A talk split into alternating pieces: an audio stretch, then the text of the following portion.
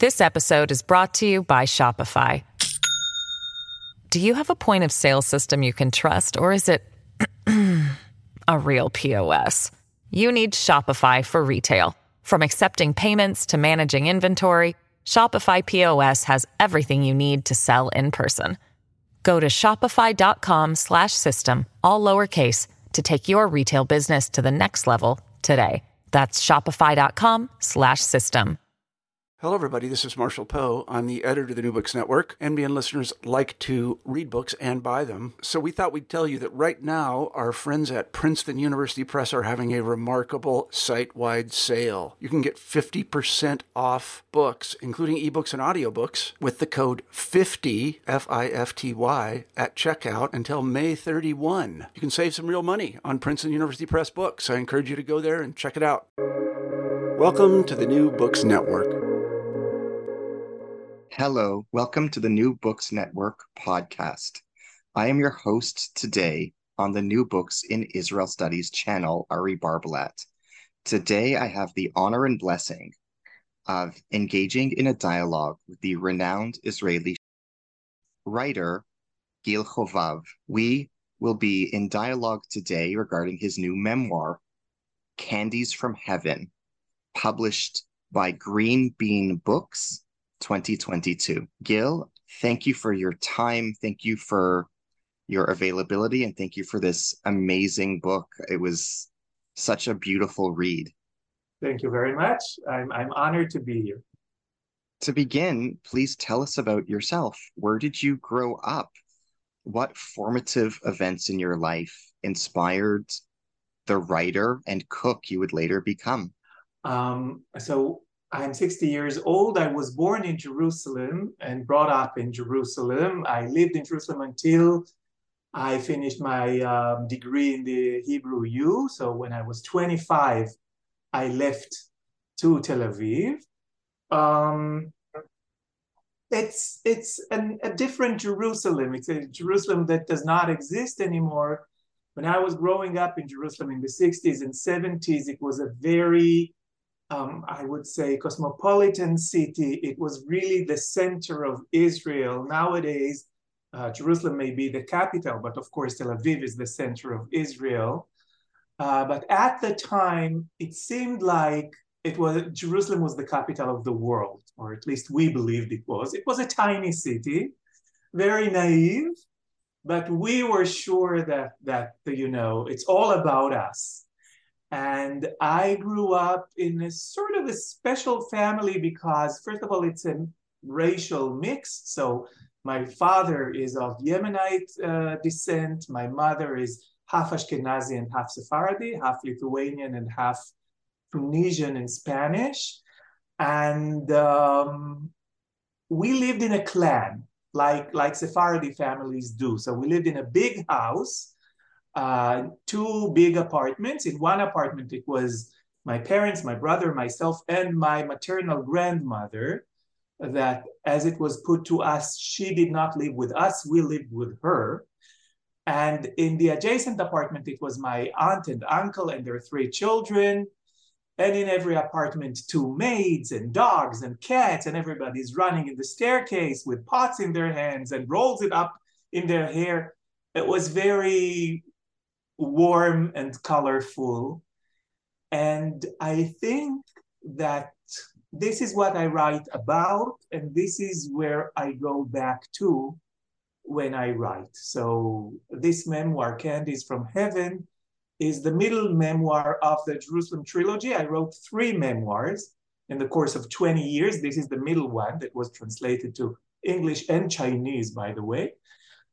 And, uh, and it's all about them. It's about my my relatives. Most of them are not with me anymore, unfortunately, and about uh, Jerusalem that I really really miss, but uh, I cannot find anymore except for here. Thank you. What inspired you to write this book? What message do you hope to convey to your readers? Ah, this is very clear. It's it's revenge, of course. I never wanted to become a writer. I never wanted to write books. But um, my family, especially the women in my family, who were sure that they were nobility and aristocracy kept telling me that I'm the writer of the family, that I should, you know, I should write about them, and people should know about them, etc. And I didn't want to. Eventually, I said, How do I get rid of them? I said, I'll write such a nasty book that they'll regret it. I wrote three memoirs. They loved each and every one of them. Some, most of the stories really did happen, but as I say, some of them could have happened. They just didn't have the, the, the chance to happen, but they could have. They say that they remember everything. I say, no, but I invented this one. No, no, no, no, we remember it happened. So it's it's a revenge that turns sour. I, I try to make them regret, but they did not. What would you like listeners to get out of our dialogue? Um, I really don't know because I guess that each and every person takes whatever he or she are looking for. I can tell you that the response that I love the most when I get to my books, and I, I get it quite often, is that people tell me that they read the books when they were recovering, either from illness or, God forbid, from a loss or from a broken heart, because the books are filled with optimism and love and uh, like mutual responsibility that, that you can find in in families.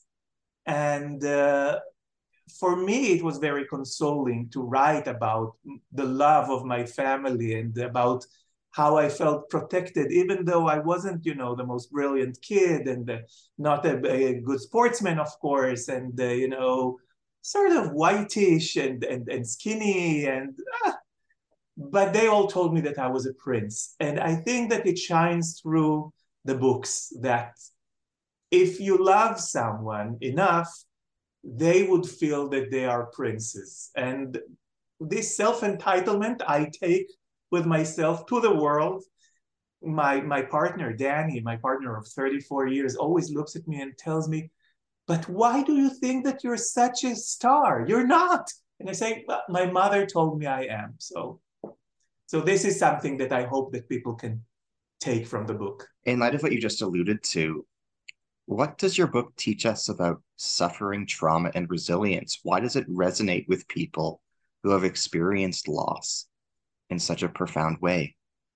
Because um, I think that once you read the stories, it becomes clear to you that every problem has a solution it becomes clear to you that you don't have to be rich to love.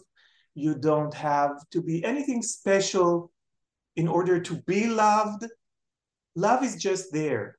And as my grandmother told me, God is very generous. It is just up to us to open our hand and we will get. And another saying that uh, Sephardi saying that my grandmother always recited and, and, and made me believe in, and it's actually the name of the third book in the trilogy. It's called 24 Doors, and it's God never shuts a window before he opens 24 doors. So there's always a chance, there's always hope. I wouldn't go as far as you know, being so American as saying, you know, if you dream, your dream will come true. I'm not sure that that is true. But if you are, uh, if you give optimism a chance, if you give love a chance, good things will follow. Can you say more about what your book teaches us about love? What role does love play in your memoir? So there are very different kinds of love. The love I felt as a child was sort of a protective love. As I mentioned, I was a frail, skinny Jerusalemite, cross eyed, not good in sports. And I think that my mother, my father, my grandmother, my aunt, they all felt they had to kneel to me. They had like to, to, to take special care of me I was a very good student. I had friends. It's not that I was, you know, but um, I think they loved me more. And uh, so this kind of love, which is very protective, um, always, always walks with me in the world. I carry it with me in my heart. And I always know that if things will go wrong, someone will do something good to me. The first story in the book, uh, the book starts with a story from my the Yemenite side of my family, uh, that in the 50s, in the austerity era in, in the young Israel, Israel was established in 1948 and was a very, very poor state. And one of my aunts, I have five aunts and two uncle and one uncle from uh, the Yemenite side. Uh, Yemenite families are always big. So uh, one of my aunts was living in the deep south of Israel in a kibbutz, in a very poor kibbutz, and the children of the kibbutz did not have candy, and they used to eat uh, dung beetles. Apparently, they are sweet. I never tried, but they used to hunt them and eat them. And my aunt was shocked, was shocked that her daughter eats beetles.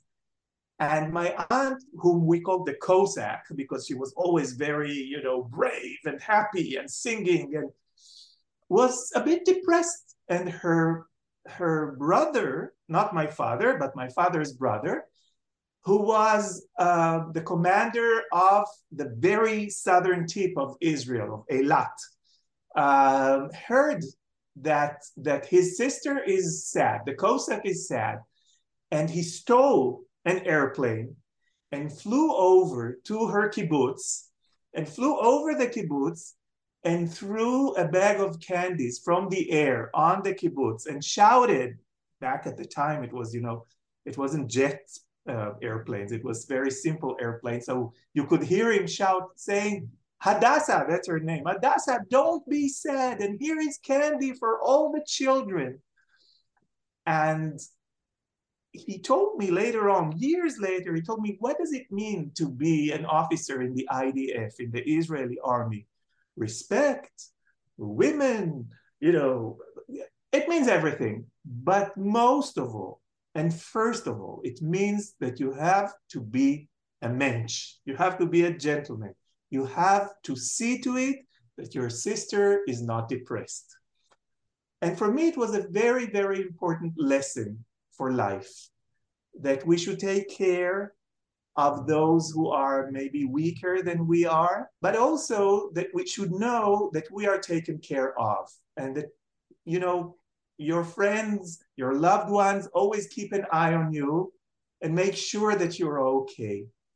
And uh, I hope that, that, that Danny, my partner, and myself are bringing up our daughter this way. She's already 20. I hope she got it, this message from me and I hope she she lives on to this legacy, and I hope that she takes care of people when she is a bit older. What role does economics play in your memoir? You described the austerity that your family experienced decades ago. What does your memoir reveal about the economic aspects of Israeli social history and Israeli culinary history as you and your family experienced it? So most of the stories take place in the late 60s and early 70s when Israel was still, I wouldn't say poor, but very modest and quite socialist. But as I come again from a mixed family and a special family, we were quite well to do. Both my parents were very high up in the Israeli radio and um, we ate we dined in restaurants twice or thrice a week which was really really rare in israel. It was almost impolite to go to restaurants. And we we traveled the world etc so and we had two maids. So i sort of grew up like a prince but still a very modest prince.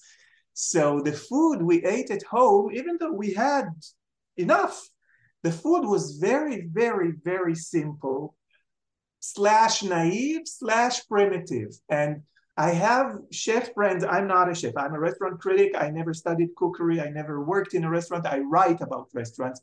I have many chef friends who asked me, they said, you know, we love the stories, but the, the, the recipes are so plain and simple and basic why can't you take like old recipes? This is very fashionable nowadays to say, I take the basic old recipes, but I make them, I bring them up to date, I make them with better ingredients, with better methods, etc., etc. And I said, no, no, no, no, no. I wanted to keep it as basic as it was. I wanted it to be true. I wanted people to read about a family, a well to do family that for lunch has okra and rice. That's it. Um, this is how I grew up, and I, I, I long for this kind of food. This is what I cook most of the time.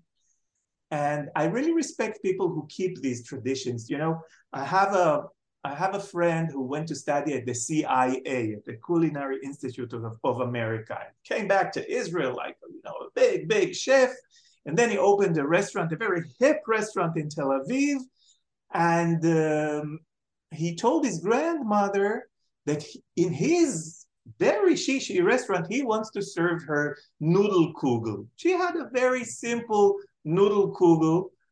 And he told her that uh, he said, please give me the recipe. Again, you know, I have sous chefs and I have sous vide and I have this and I have that. I'll make it my own. I'll make it very elaborate, but it will be your recipe. And his grandmother told him, Forget about it. You're not getting the recipe. You'll ruin it. I'm sure that you'll use chicken stock instead of chicken powder. I don't want you to ruin the recipe. You need to use chicken powder in order to make this recipe. You don't want to? Find another recipe. And I really like these elderly women who stick to their tradition. And I'm I hope that I am an elderly woman myself. How do you balance your Sephardi identity, your Yemenite identity, and your Israeli identity? What are the conflicts and commonalities between these different identities as they show up in your life and show up in your memoir? How did they influence the person you are and person you'd become? I don't see conflicts. I do see um, a rainbow. Um, so yes, I'm a canine dog. I'm totally mixed. I'm half Yemenite, a quarter Lithuanian, one eighth Tunisian, and one eighth Sephardi. And uh, Israel is getting more and more like this. You know, you have mixed marriages between communities, Jewish communities mostly, and and people become of mixed origins. In my childhood, there was a clear uh, difference between my father's side of the family and my mother's side of the family. Everybody lived in peace, everybody loved one another. The Yemenite side, as Yemenites are, was very poor, and the um, Ashkenazi slash Sephardi side was very rich. So, you know, I had one grandmother, my maternal grandmother, whom we lived with, who was a woman of the world who traveled in the b- beginning of the 20th century to Australia and to Japan and to the States and to this and to that, and who spoke six languages, etc., etc. And I had my paternal grandmother, the Yemenite, who was the janitor in my school. So totally different women, both of them noble women, both of them women whom I admired. And, and, and you know, it's funny, I, I wrote more about my maternal grandmother simply because, you know, I shared the same dwelling with her. But years later, after I was done with the trilogy, I told myself, you know, I haven't I haven't done enough to commemorate my paternal grandmother, this brave, poor, hardworking woman who was such an inspiration to all of us. And, and yes, I wrote about her quite a few stories, but that's not enough. And I said, what would I do? So, what I do right now, let's say for the past decade, I have this tradition of bringing her recipes to the globe all over the world. Wherever I go, I cook the first ever Yemenite dinner in, you name it, in Montevideo, in Warsaw, in Berlin, in uh, New York, in uh, Canberra, wherever. And people are always shocked because many people do not know Yemenite food, which is very good and very basic. And I feel that it's her triumph, that this wonderful janitor with her light blue apron gets to the world, and uh, from the clouds, she's overseeing me cooking her recipes. Can you tell us about your relationship with the Beitar Yerushalayim soccer team? Describe the allusions to Beitar in your book. Why did you relate to soccer so intimately? So soccer was the national sport of Israel. It still is. And uh, in Jerusalem, you had two teams, Beitar, which is the team, let's say, of the capitalists, and Hapoel, which is the team of the socialists. Um, my family was, you know, clearly a capitalist family, and we were all supporters of Beitar Yerushalayim, of course. Now, you know, in all of my life, I've been to two soccer games. I find it amazingly boring. Recently, there was this World Cup. I went to sleep in the middle of the final game. I said, "Who wants to see this? This is so boring." So it's not that I'm really interested in in soccer, but it's so much bigger than that. So we were always, you know, uh, uh, for us, a, a, Shabbat. Usually, soccer games are on Shabbat. So a Shabbat where Betar lost, or even worse, that Hapoel won, was a black Shabbat. Years later, it became more political, and Betar now is, I would say, the soccer team of the extreme right in Israel. So, of course, I left Betar, you know, I slammed the door. I'm no longer a supporter of Betar. I became a supporter of an Arab uh, soccer team that plays in Israel, Sakhnin. And I try to, to, you know, to, to stay away from Betar. I do not respect their values and uh, I'm not with them. But at the time, it was much more naive and Betar meant a lot to us. What schools did you attend when you were younger? What were your favorite subjects? Why did you enjoy them? Can you tell us about yourself as a student? I was a very good student. I was a very good kid. Both both of us, my brother and myself, my elder brother and myself were I always say we were not well educated, we were tamed we it was everybody was on us you know my mother my father my grandmother my aunt my uncle everybody was seeing that we would become uh, like proper gentlemen. And um, so i was a good student. I never liked school. I, I was very friendly. I had a lot of friends but uh, it was always much much much more fun to stay at home. Um, favorite subjects, of course, of course, math is the enemy, but uh, I like, you know, whatever was uh, humanities, like history and uh, writing and uh, all sorts of stuff.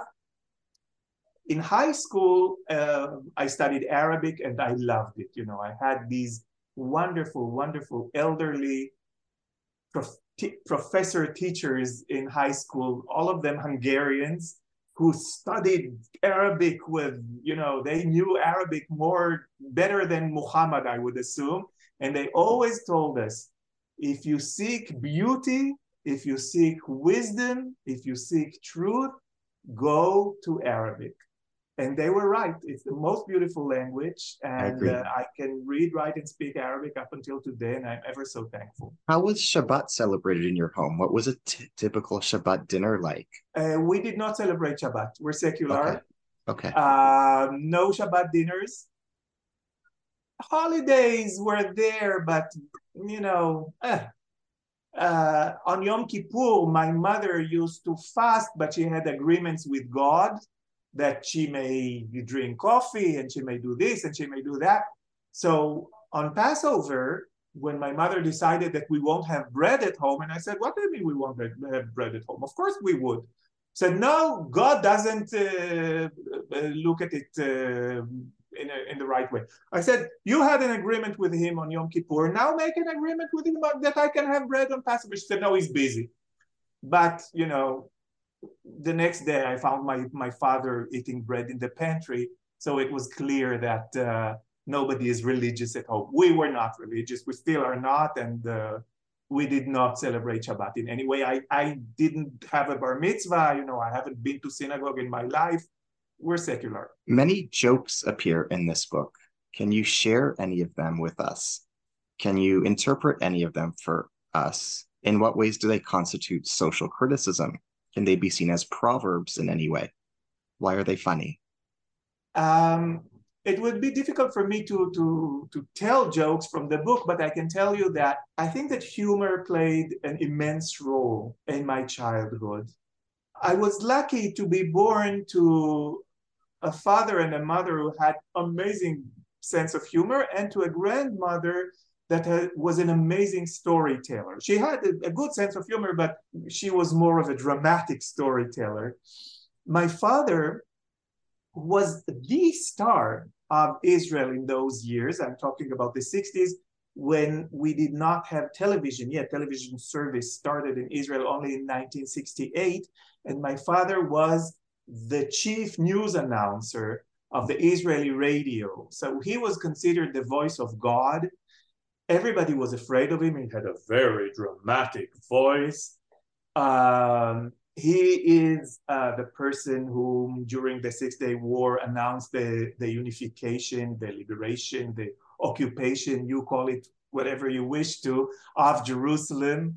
Uh, so people really thought that he was God and were afraid of him. But he had the most amazing sense of humor. It was so funny that that you know, living with him was was just a treat because we kept laughing. And my mom on the other side, who was a raving beauty and was my father's boss, both at home and in the radio. She was above him in the radio. Um, so she was a very big shot in, in Israeli communications. Again, had a wonderful sense of humor, which was a mix of very, very fine and dry humor. And as my grandmother used to, to, to describe her, her daughter, yes, uh, she had the mouth of a 70 year old sailor. So this mix was very inspiring. And um, I, I didn't have to sweat in order to make the stories in the book funny. It's just I had I really described how we lived, and it's so unbelievable that it's you know that people read it and laugh but it really happened like it. What were the hardest aspects of life for you as a child adolescent teenager and young adult? What was the biggest adversity you faced growing up? How did you cope? Um, i would say that around the six day war when i was four years and a half or so it was frightening to live in Jerusalem. Jerusalem was the border, you know, Jerusalem was split. Uh, there was a wall running through the city. On one side, it was Jordan, on the other, it was uh, Israel. Before the war, there was a, a, two week period that we call the, the waiting period, where it was clear that there was going to be a war. We just didn't know when it would erupt. And there was a tank parked in our garden. It, it, was really, really, really the border, and it was unclear whether we would survive. So as a child, I do remember uh, the anxiety. And the first day of the war, I was in kindergarten. Suddenly the sirens went on, and there was, it wasn't an air raid, but it was a bombardment. So, so shells started falling all over the place and I panicked. And instead of going to the shelter, I rushed from the kindergarten and I ran home. Home was five minutes away, but doing it during a bombardment is quite unpleasant. And I remember the, the smell of fire, the smell of gunpowder, the sight of balconies collapsing from houses. It was really unpleasant. And, and I rushed home. I rushed to the shelter. My mom was standing at the entrance to the shelter, half in, half out, waiting to see whether any one of her kids would come home. And she hugged me and she told me, Everything is okay, you're home. And I think that whenever I write, and I, you know, I wrote three memoirs, but if you count all the books that I wrote, I've written, I would assume, almost 20 books now. Whenever I write, I'm at that moment. I'm in this hug. I can smell the gunpowder. I can smell my mother's perfume. This is where I am when I'm writing. So I would say that this is the trauma of my of, of my childhood. But of course, there were many sunny days and wonderful days too. And the book is both about the difficult times and the happy times, but mostly about the belief that happy times will win. Who were your personal role models growing up? What did you learn from them? What did you admire about them? I would say that my role model was my grandmother, my maternal grandmother. She was already, let's say, at the autumn of her life. I was just starting spring. So it was it was very natural for us to cling together, and uh, through her, I think that I discovered the world through her stories, through her amazing love story that that that happened you know in the beginning of the 20th century. I just finished writing a book about the love story between my grandfather and my grandmother through their love letters that that are kept with me and um, through her knowledge through her wisdom through her love of books um, it seemed that she lived such a grand life that that a, a, a, frail you know nerdy kid had so much to gain from. So she would tell me stories and she would take care of me. And um, and for me it was everything but having said that people always think that that she taught me how to cook as well because what i do is that you know I bring to the world the recipes of my paternal grandmother, of the Yemenite grandmother, but the recipes in the book are the recipes of my uh, Sephardi grandmother, of my maternal grandmother. She never let me in the kitchen. With Sephardi families, men in the kitchen bring only two things dirt and bad luck.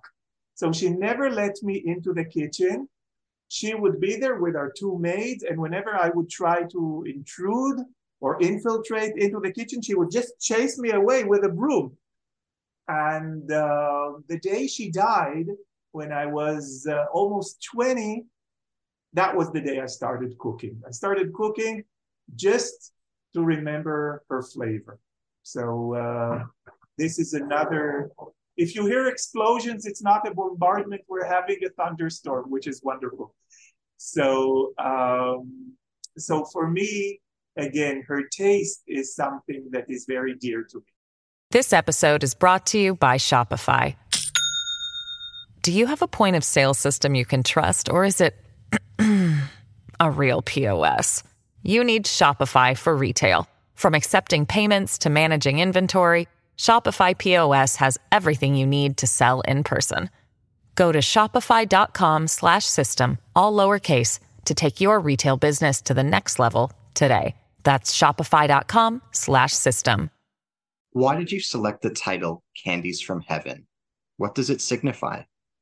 It's, it, as I told you, it's the story about my uncle flying over to my aunt's kibbutz to throw candies at her uh, from the skies, just, just to make sure that she's not sad and again, it was a very important lesson for life that even when things look rough, and even when you're down, and even when you're alone, you should know that somehow somebody will come over with an airplane and throw candies at you. And it happened many times in my life. So I really believe it. In what ways did your family members who were Yemenite Jews experienced stereotypes or stigmatization in Israeli society in the 50s, 60s, 70s. How did that impact them? Strangely enough, they did not. Really? I, I know that they, there are cases, of course, where in Israel new immigrants are looked down at, etc.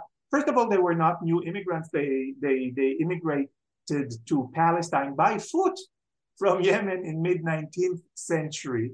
So they were, you know, but all my grandparents from all sides were born in Israel.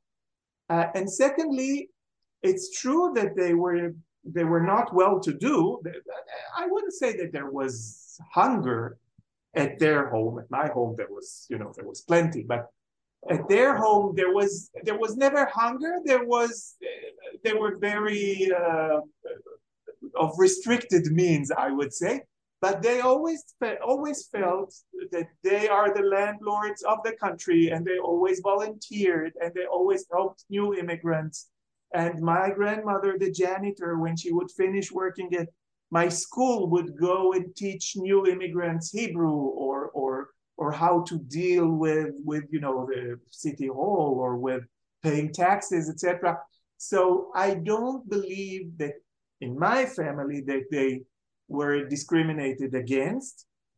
It's true that there are stories like this, but uh, fortunately, in my family, they did not suffer from it. Can you tell us about your closest friends growing up? What drew you to one another? What influence did these friends have on you? Are you still close with them today? Um, so it was friends from the neighborhood. We lived in a very small alley and uh, that ended, it was a cul-de-sac and it ended in a sort of a wood. So, and we had a basketball uh, uh, playground and a, a, soccer ground. And uh, so it was all kids from the neighborhood and of course kids from kindergarten and school. Um, with most of them, I'm not in touch because we are all scattered around Israel almost everybody left Jerusalem. Jerusalem is very different nowadays. Jerusalem is very religious. It's quite a right wing city, which is okay. I believe that right wing people and religious people should have somewhere to live, but it's it's not it's not where I want to live. So I live in Tel Aviv, and uh, but occasionally I do see them we were very close knit. We had, uh, you know, we had our group, and uh, at night, my, of course, my my brother, my elder brother, who was always much taller than me, much smarter than me, and much, much, much more handsome. He was the leader. Uh, he was the chief, and um, we would play at night on the street or in the wood or in the yards of the neighborhood. It was it was it was different times. No computers no television you know. Kids would would run around and it was very nice. It was very nice. I look at it with warmth in my eyes and my heart. What was your relationship like with your parents when you were younger what were the most challenging aspects of your home and family for for you how did they influence the person you were becoming at the time i admired both of them i still do um, I think they were different than my brother and myself. They were much wilder. Both of them were extremely beautiful. My mother, you know, was considered a goddess. My father was a hunk. My mother was very wild. My father was her third husband, and she was eight years older than my father. And I do think that both of them had many affairs. And we sort of understood it as children, but they were so casual about it that it looked uh, okay. Now, I'm totally different. You know, I'm such a bourgeois. And I, I, look at them and I say, wow, they really knew how to live. I mean, they were they were out there and uh, they were both stars. People admired them. They, we would walk the street and people would just follow them with their gaze. So it was sort of uh, being, uh, you know, the child of, of, of royalty or something. Not that I believe in aristocracy or anything like it, but um, they carried themselves like they deserved it. And they did. They were very special people. So and on the other hand, as I said, they had the most amazing sense of humor and a never ending love towards myself and my brother. It was always clear that whenever there was a feud at school with a teacher, they would always support us. I'll give you an example. As I told you, I never liked going to school. So in, in let's say elementary school, what can I do? I had to go to school. But later on, when I grew a bit older, I learned that the, the easy way to, to not go to school is to forge a note from my mom to the teacher saying that I'm sick. And I would do it twice a week at least. One day, I come to school. The teacher says, "Gili, why weren't you at school yesterday?" And I said, "Ah, I was, uh, I was uh, not feeling uh, good." And she said, "Yes." And did your mom send a note? And, and I said, "Yes." And I handed her a note. Of course, I wrote it. And the teacher looks at it and says, "Your mom didn't write this note. You forged it. Come with me." And she takes me over, and we go to the office of the principal, and she dials my mom. She calls my mom at the office. Now, my mom had three secretaries. My mom was a big shot. So she, she moves from one secretary to another. And the secretaries tell her, no, no, she's busy, she's busy. And the teacher says, I must speak to her. My mom gets on the phone. The teacher says, Gili wasn't at school yesterday. I think that you're not aware of it. He handed me a note supposedly written by you. I think that you're unaware of this note. You did not write this note, he did. And my mom immediately told the teacher, Are you implying that my son is a liar? Of course I wrote this note, and you would never, ever bother me at my office again. Tuck. And she hangs up. And when I got home, she told me, Gili, you want to forge notes? Forge note. Just avoid spelling mistakes. That's it. So I, I really do think that they had esprit, my parents. And uh, it was very inspiring. Can you tell us about your uncle Ami and your aunt Hadassah? What were they like as people? What do they mean to you? So Uncle Ami and Aunt Hadassah are both from the Yemenite side of the family. So as I said, my father had five sisters and one brother. Ami is the one brother. He's the younger brother of my father.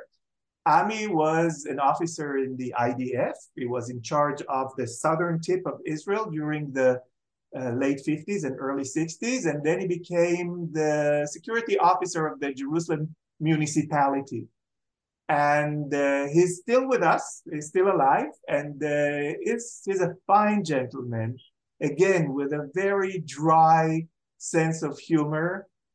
Um, I really like him. And we didn't have a lot of, of, of officers and army people in the family, so it was it was nice to have Ami. Hadassah was a power of nature. She was always singing, she was always running, she was always laughing, she was always dancing. And um, again, it was very, very different from us. We were pale, you know, very polite Jerusalemite children, and Hadassah lived in nature, and and and you know, her children were brave and uh, had muscles, and and they all looked at us. We were a bit strange to them, but but but they looked at us with love. It was clear that they wanted us to be as brave as they were, which never succeeded, of course. But it was always nice to have such a an optimistic, um, macho aunt. Who, who is Tzila Goldwasser? Why is she? Ah, she's invented. she's Can invented. I wanted to have. Can you tell an, us about the character? Ashkenazi person in in the story, and uh, some some of the some of the relative I have invented for for different reasons. Tzila Goldwasser, for instance, I wanted to have a nasty Ashkenazi person, and I do not have nasty Ashkenazi persons in my family. So I invented Tzila Goldwasser. On the other hand, I wanted to tell horrible stories that really happened about my Yemenite uh, aunts. I have five. And the thing is that when I wrote the books, it was quite a, a, few years ago, they were still alive. And I thought that maybe it would offend them if I'll tell horrible stories about them, stories that really, really, really happened. So I invented a fictional Yemenite aunt called Aunt Shudia. She does not exist. And I told all the horrible stories about Aunt Shudia. And the, story, the, the, the book comes out and I get a phone call from my aunt Chava in Tiberias, one of my father's five sisters. And she says, Gili. And I say, Chava. And she says, What have you done? And I said, What? The Gili, that book of yours. I said, You always told me to write a book. I didn't want to. She said, Gili, that horrible Aunt Shudia. What do you think that people don't understand that it's Hadassah? Hadassah is her sister. And I said, no, Chava, you know, it's writer's privilege. And I said, Gili, I'm very disappointed. With you what, what can I do? I hang up. The minute I hang up, another phone call from Aunt Hadassah in tears. Gili, what have you done to us? I said, wait a minute, I can explain. She said, Chava can't step out of her home. Everybody knows she's Shudia. I said, okay. With that kind of family, I can write any kind of book I wish. So inventing relatives can be very helpful sometimes. Can you tell us about Uncle Shalom Choter? Why is he significant? Uh, actually, he isn't. it's, it's just, you know, sometimes I brought up uncles and aunts. Again, some of them existed, some some did not, and and I wrote little stories about them. But um, um, is not one of the important members of the family. I, I, I put it this way. And you tell us about your aunt Reuma? Ah, she is important. See, so Reuma is an elder sister of my father, so it's from the Yemenite side, and she was the first in the family to get into the radio. She had the voice of I don't I, I don't even have a comparison, but people would hear her voice and and chill. I, I, I mean I mean they would freeze. It was so clear. It was like a, a, a, an iron string, very very very tight. And she had the most perfect Hebrew. She was very very good looking, very stern, could be very frightening but had an amazing sense of humor. And um, I really liked her a lot. Um, and she was also talk about celebrities. She was the the talking clock service. So when I was a kid, if you wanted to know what time it was, you would dial one five. Later on, it became one five five, and then you would hear my aunt's voice saying, uh, "The time is nine and seventeen minutes." and everybody did it just to hear her voice. And uh, so she was a very big star. Uh, unfortunately, she passed away, and um, uh, but uh, she was an inspiration. She was an inspiration. She she and her husband lived in uh, uh, Wingate. Wingate is the sports academy of Israel. Her husband was the head of the sport academy of Israel. So there is a village in Israel, which is a village of sport. Like it's a sport academy, and some people even live in it, the staff of this village. And they had, they still have three children, mean, very sportive children, like good at any kind of sport. And in every summer vacation, our parents just wanted to get rid of us. So they would send us to all their brothers and sisters and relatives all over Israel just to get rid of us because who wants children at home? So we would have to spend one week in Wingate with my aunt and uncle and their three mean children who had all the keys to all the sports stadiums in Wingate.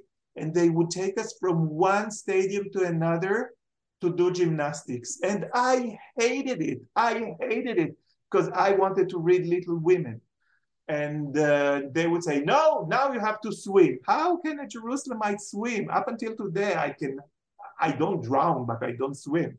Or now you run, or now you do this. I hated every single second of it. Can you tell us about Uncle Amos? Who is he? Uncle Amos is the painter in the family. So he's married to Aunt Chava.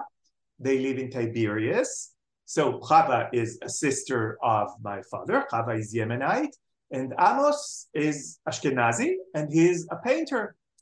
And um, again, they were so um, different from us.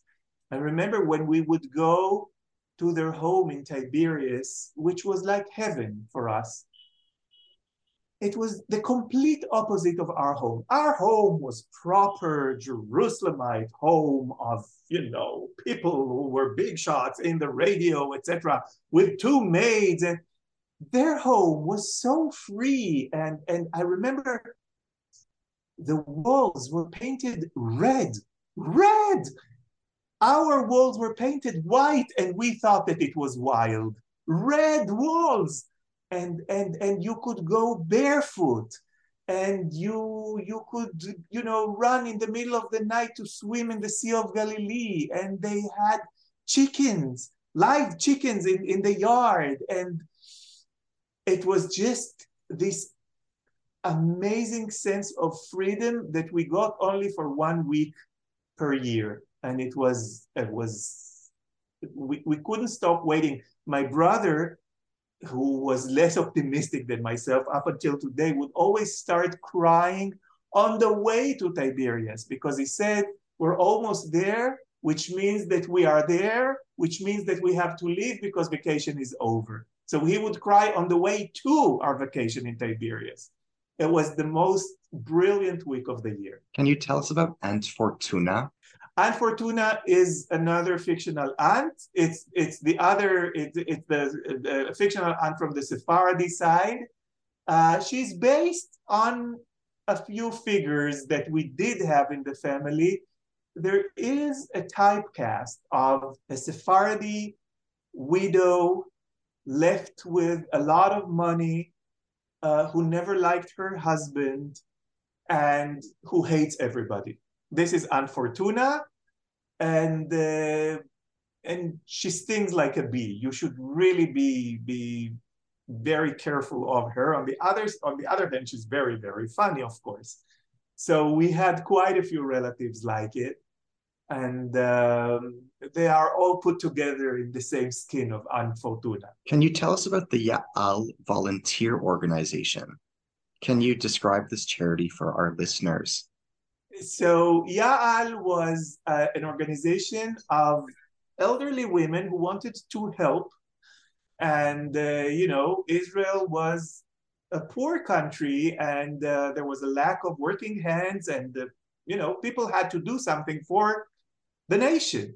So my grandmother volunteered with all her friends, all of them very well read women and women, again, who saw the world and who visited countries, etc., etc., etc. But once a week in the afternoon, they would sit together and uh, and fold bandages and and and uh, you know do stuff for hospitals at home. Yeah, so they would eat marzipan or or burekas or very very very good stuff that they made talk about you know what hap- whatever happens in paris right now when i say right now it must have been in the 30s but they thought that the years have not passed so all the hottest gossip of paris in the 30s uh, while folding this stuff etc and uh, they were sure that they were at the front. They were sure that they were doing something that the state could not live without.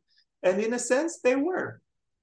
And for me, they were my saviors because um, they were always for me. Yes, these elderly women always uh, uh, took care of the youngest, weakest grandchild. So for me, they were heroines and, and, and the figures that I have really admired. What were your relationships like with your siblings?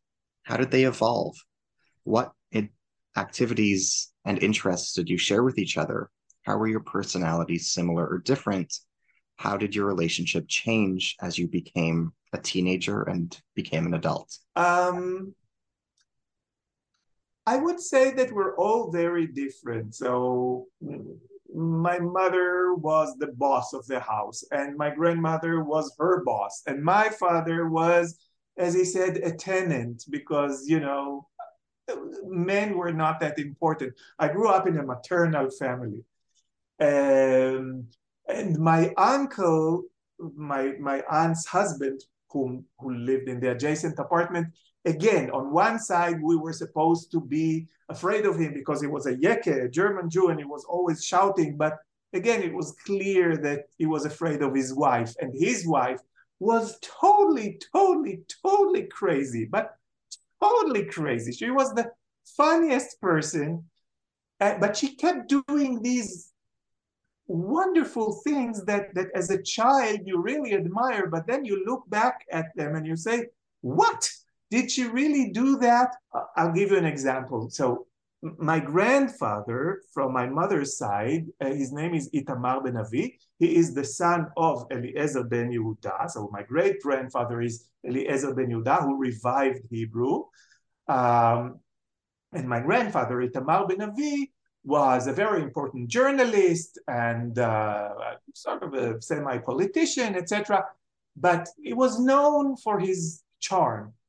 So back in the days, in, in let's say in the 70s, there was an award in the Knesset, in the Israeli parliament. Once a year, uh, the journalists, the, the political journalists covering the parliament would uh, give a prize to the best, to the, uh, to the, let's say, how should I, should I put it? To the MP that had the best manners, that was the, the, like the perfect gentleman, which is very uncommon in the Israeli parliament. So it was very difficult to find gentlemen in the in the Knesset, in the Israeli parliament. Okay, and the whole family would be invited to the parliament, and there would be a little ceremony, and would have burekas, and uh, this member of parliament would get the prize, and then we'll wait a year. One day we get to the parliament. I believe I was 10 years old or something like that, and uh, I stand there with my mother and with my aunt and with my grandmother, and everybody's talking about what, what the charming person my grandfather was. And there is this Haredi member of parliament who comes to my aunt and tells her, Mrs. Raz, their last name was Raz, Mrs. Raz, your husband looks so good. He looks wonderful. He looks so young. Now, you're not supposed to compliment a woman by telling her that her husband looks younger than she is. It's it's a definite no-no. It was even clear to me as a 10-year-old kid. And you know, my aunt is trying to brush that that that Haredi MP away from her, saying, "Yes, he looks good. I'm not that good." And but but he keeps insisting. How do you keep him so young? He looks so much younger than you are. Eventually, my, my aunt had enough of this Haredi member of parliament. She looked at him, she grabbed him by the hand and told him, I can do stuff in bed that you won't believe. So he ran away. This is my aunt. So I would say that that that uh, uh, people in my family were all very different, and from each and every one of them, I got something. Um, now most of them are not with us anymore. You know, had my mother been alive today, she would have been hundred years old. So um, it's uh, I I miss them, but uh, they they are here. They are with me all the time. What can you tell us about conditions at Kibbutz Revivim, as it is described in your book? How was the kibbutz impacted by the 1948 war?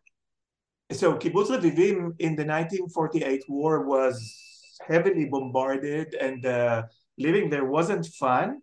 Uh, my family did not live there in during the war. They came to the kibbutz after, but the war was a very near and present memory. Um, the kibbutz was very, very, very modest. Again, I write about a family living in the center of Israel, in Jerusalem, in the capital, where everything evolve, revolves around us. In the kibbutzim, you know, they were thrown in the desert and tried to do their best and did, and they were very successful. The what funny about the kibbutz, the, the book Candies from Heaven starts with a story about kibbutz Revivim. It starts with saying like most of Kibbutz Revivim kids, my aunt, uh, my uh, cousin Daphna really liked eating bugs. The book, the book comes out and people in uh, Revivim are livid. Eating bugs? We never ate bugs. Why did you write that we ate bugs? My cousin, who is a very famous singer in Israel, wrote a piece in the newspaper in the newspaper saying excuse me, I grew up in Revivim.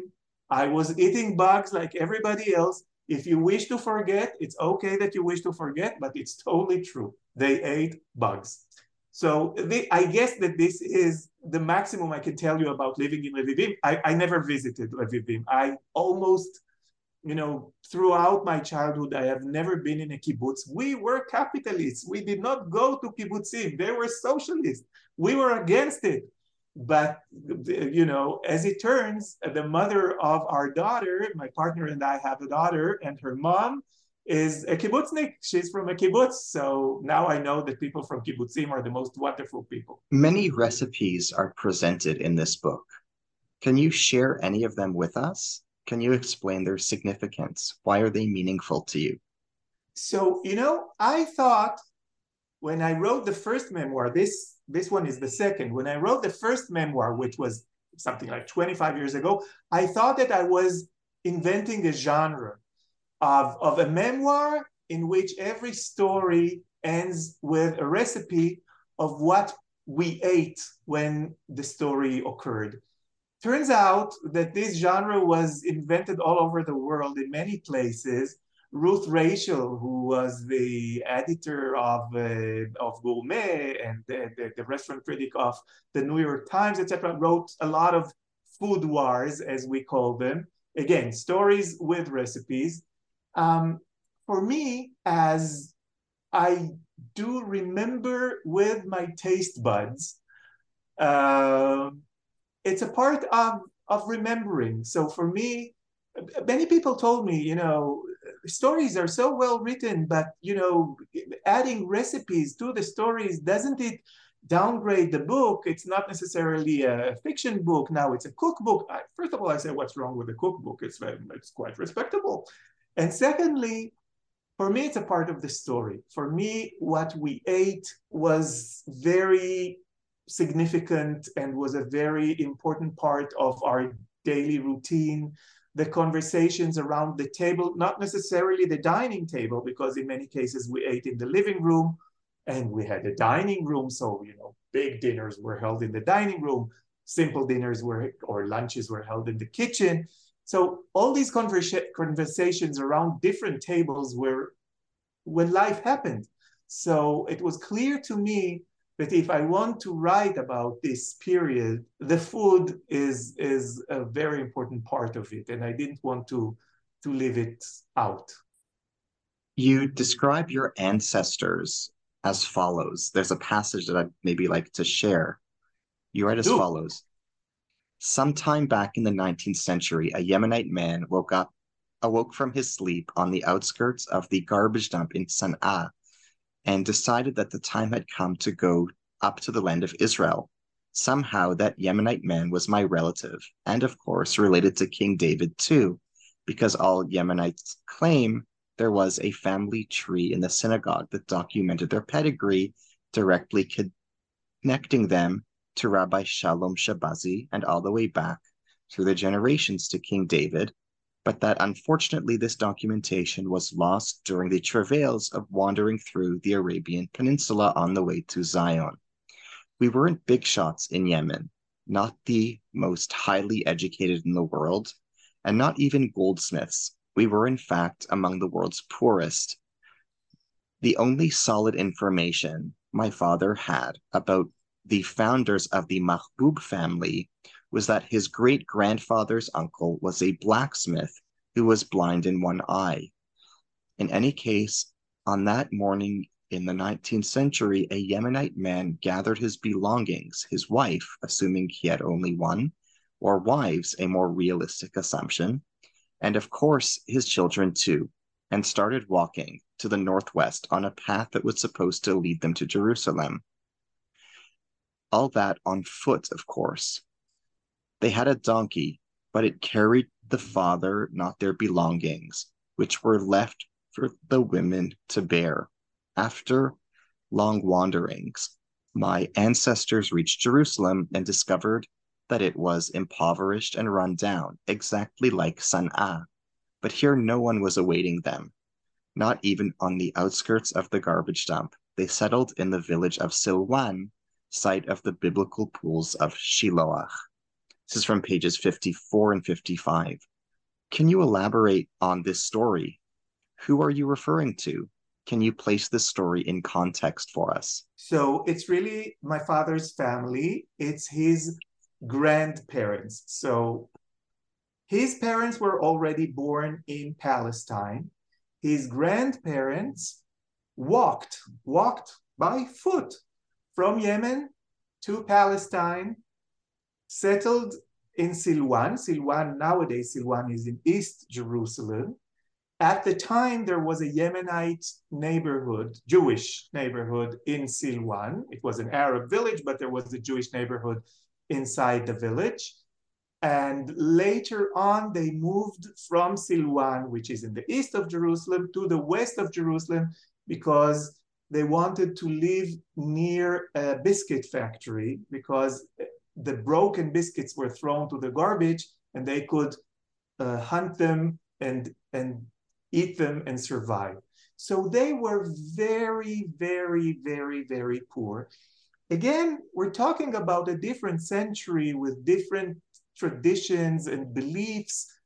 So the fact that that he may have had a few wives is totally true. And the fact that they were so poor that they ate from the garbage wasn't, didn't impress anyone. And they did not feel that they were deprived. They just knew that they were poor. And um, the fact that people walked from one country to another, uh, yes, they were Zionists. And they, this is very early Zionism, but yes, they wanted to to, to come to Palestine, to live in Jerusalem, and, and uh, they took their destiny in their hands and they walked to Jerusalem. I, I find it fascinating. So, from my Ashkenazi side, also my, my, my great grandfather, Eliezer ben Yehuda, uh, immigrated from Lithuania to Palestine in 1881. This is very, very, very, very early Zionism. And I look at these people and I say, wow, you know, we are so different. We are so pampered. I was born in my own state with my own culture. You know, I could have never, ever be so brave as they were, but they just did it. What did the lullaby Song for the Hyacinth by Leah Goldberg mean to you? Can you explain its significance and meaning? It's a very, very, very famous lullaby in Israel. I think that all children hear it when their children uh, sung mostly by their moms. And the rule that so my mom was in charge of uh, two radio networks in Israel, the only two radio networks that Israel had in the 60s and 70s. So she was actually the boss of all the singers and songwriters, etc., etc., etc. And she was very well educated when it came to songs and art, etc. And the rule she told myself and my brother about art was very simple. When it's really good, it's always about you which is very true about art, be it plastic art or songs or dance or you name it. You know, when it's really good, it touches and it touches your soul, hence it's about you. But one day she sang to me uh, when I was ill, and she sang to me this lullaby, and uh, and it really annoyed me because I said, you know, what you said is untrue. And she said, why? And I said, because this song isn't about me. The song is about um, the hyacinth. We have a beautiful hyacinth in our garden, and uh, and uh, my son will go out to the garden and and, and uh, celebrate with it, and they will celebrate rain, and everybody will be happy because the hyacinth is, is so beautiful. And I said, this song isn't about me. And my mom was shocked. She said, all the songs in the world are about you, only about you. All songs in the world are about you. And I said, No, it's not true. And she said, Why? And I said, Because I do not have a hyacinth in my garden, and I do not go to celebrate with a hyacinth, and uh, hence the rain is not celebrating me, etc. And my mom looked at me and she said, "You don't understand. You're not the child. You're the hyacinth. You are everything." And uh, again, you know, growing up with such a mom is a privilege. Can you tell us about Aunt Rina? What was So- her personality like? Aunt Rina is my mom's sister, and as I said, she's the comic relief in our family. She loved me. She always told me, Gili, I love you more than I love my children.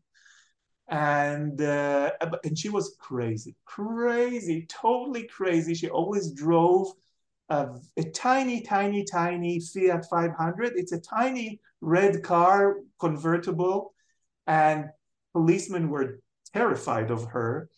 And um, she just had this original view of life. For instance, they, they had uh, two pharmacies, my, my aunt and uncle, and, and she worked in the pharmacy. And she comes home one day and she said, Today something wonderful happened at the pharmacy. I said, What?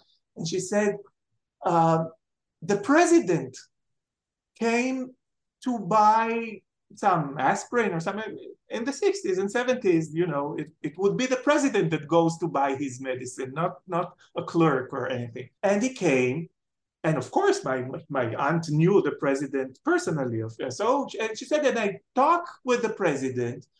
And then when he spoke to me uh, without meaning to he he spat and and it, it it hit my nose and it clung to my nose and he was so embarrassed because it was on my nose and I couldn't wipe it away. And we were both very embarrassed until I had a wonderful solution and we said what did you do and she said I at him back he was very happy so this is my aunt Rina and she was um, an immense light when you're a kid and you're so educated, so firmly educated by your parents and your grandmother, you really need Aunt Rina to, to bring oxygen into the room. Can you tell us about your family's housekeeper, Aisha? What are your memories of her? Um, Aisha, as we called her, was a very grumpy, elderly Moroccan woman um, her story was that she came by ship to, most Moroccans came to uh, Israel in the 50s by ship, um, got off the ship and came immediately to our house and became our maid. My grandmother said, untrue. She worked at all the households in the neighborhood. Everybody threw her away until she clung to us. Um, she was sort of half a grandmother to me. Um, she she worked at our home six days a week, and um, we were a bit afraid of her. She would shout at us in Moroccan, which we we did not understand. My grandmother uh, spoke Moroccan, so they would speak Moroccan between themselves. But you know, from the tone of the shouting, you would understand what she wants. So she would chase us chase us away from the room when she wanted to swipe the floors. And she would tell on us to my grandmother. And um, and we loved her, of course. We really did love her. What would you say to the adolescent version of yourself as you present yourself in this memoir based on the person you are today and the life experience and wisdom you possess today? What would you, as an adult, say to the child version of you that comes up in this memoir based on the wisdom in life you have from later So- in life First of all, wisdom, I don't know, let's say experience. experience a, I think optimism pays. It's good to be optimistic. I was brought up to be optimistic. I was brought up to trust the world and trust people, and it really paid. Life is wonderful. I have a wonderful partner. We have a wonderful daughter. I think I achieved all the important stuff. I'm not a billionaire and uh, you know I'm not a big professor in the university. That's my partner, not myself. But I have love. I'm being loved. I love my siblings, and uh, and it's great. And uh, again, as as I told you, growing up as the weakest child, as the smallest child, as the frailest child, sometimes I was a bit worried, or sometimes I was a bit afraid, or sometimes I was a bit left out when they would choose, you know, groups for basketball or whatever. Nobody would choose me. Um, but even as a child, I knew that everything would be okay. And as a 60 year old man, I can tell you everything is. What do you think the child version of you, as you present yourself in the book, would say about the adult version of you today? What do you think the character that you present of yourself would say about the version of you that I'm talking to in this interview, in this dialogue and conversation? Um, I think that he would say what many people say in my family. He came out like the complete duplicate of Aunt Rina. He's totally nuts. Really? Yes. Wonderful. Wonderful.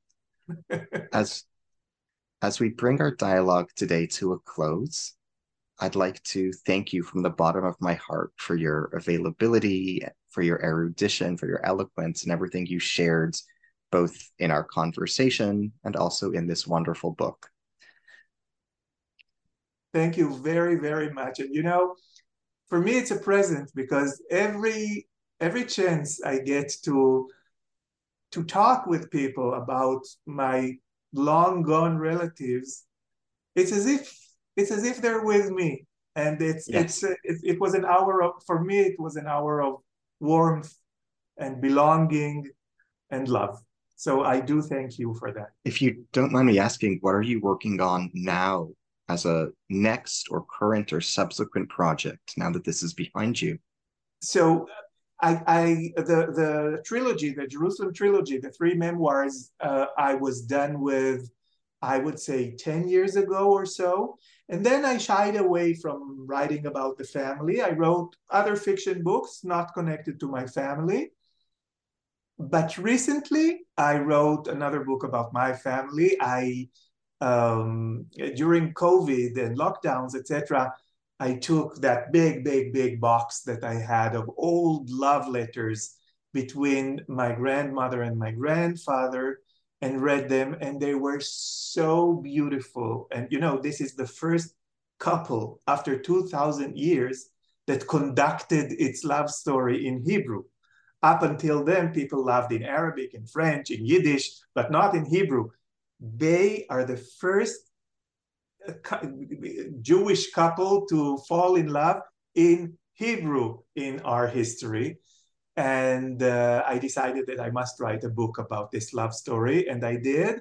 And uh, it's supposed to be out, um, I would say, in two or three months. Amazing. I wish you the best of luck with it. It sounds like a marvelous and inspiring book. Uh, I can't wait for readers to get a hold of it.